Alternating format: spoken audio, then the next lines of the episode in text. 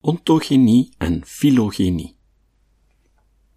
Een laatste opmerking over de rankpotigen betreft de wijze waarop de studie ervan Darwins opvattingen over ontogenetische ontwikkeling de wording van het individu verhelderde.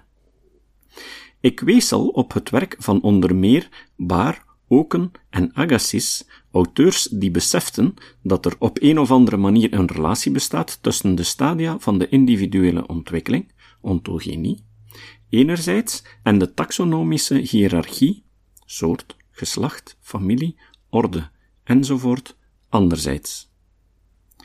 Predarwinistische interpretaties van dit fenomeen waren overwegend metafysisch. De essentialistische Platonisten veronderstelden dat dit aansloot bij de correspondentie tussen natuurlijke processen en ideale vormen of goddelijke ideeën. Zelfs evolutionaire denkers, zoals Robert Chambers, formuleerden analoge metafysische opvattingen. Platonische ideeën manifesteren zich eventueel wetmatig in zowel de ontogenie als de filogenie.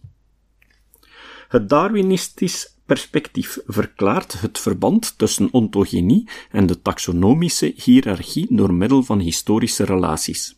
Het ontwikkelingspatroon van een individueel organisme vertoont sporen van dezelfde processen waardoor we een hiërarchisch klassificatiesysteem waarnemen.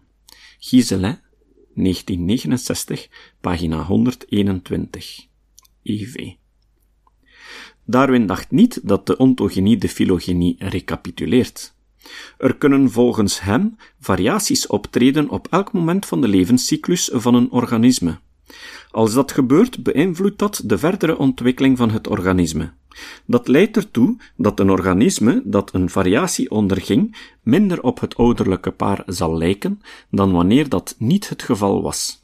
Als de variatie erfelijk is, zullen de effecten ervan in de nakomelingen naar alle waarschijnlijkheid optreden na het ontstaansmoment ervan in het organisme dat voor het eerst de variatie onderging.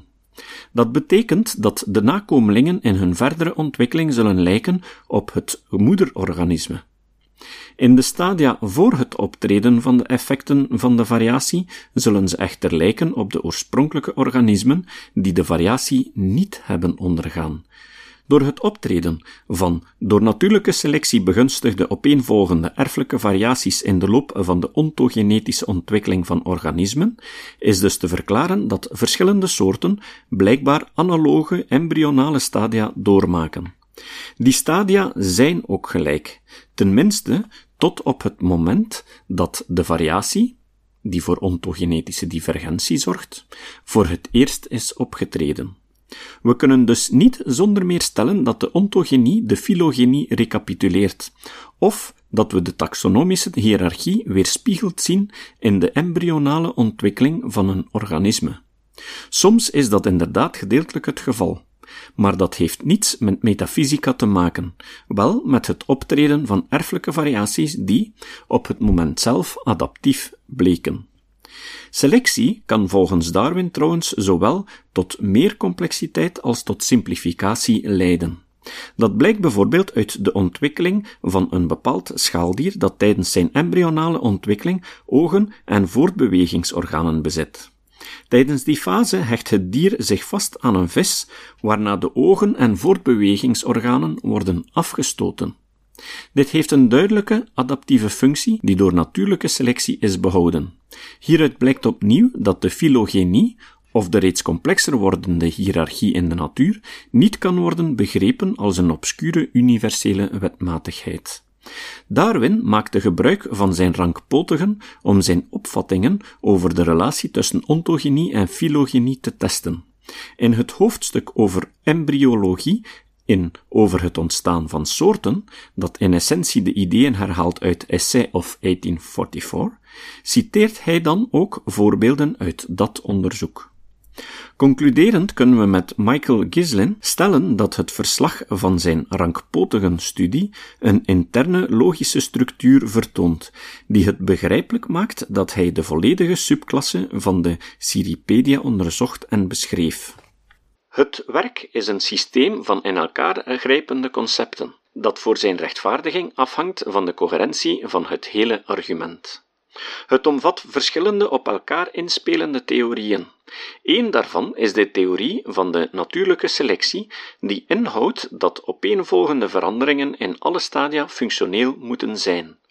Een andere is zijn morfogenetisch systeem, dat de betekenis en relevantie van anders onbegrijpelijke correlaties bepaalt.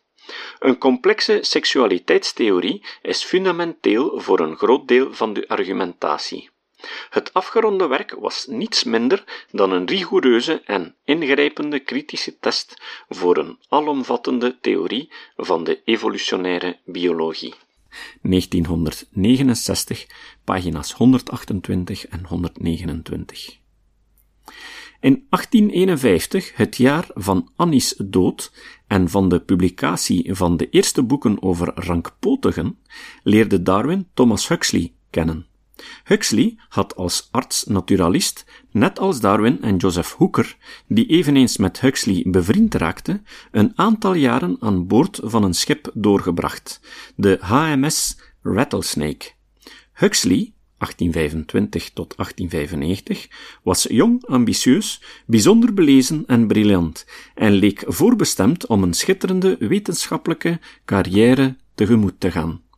Hij was precies het soort persoon dat Darwin aan zijn zijde wilde, zeker bij de publicatie van zijn geplande soortenboek. Ze startten een correspondentie. Huxley, die ondertussen lid was van de Royal Society en die een Royal Medal had ontvangen, liet zich tijdens lezingen lovend uit over Darwins boeken over rankpotigen.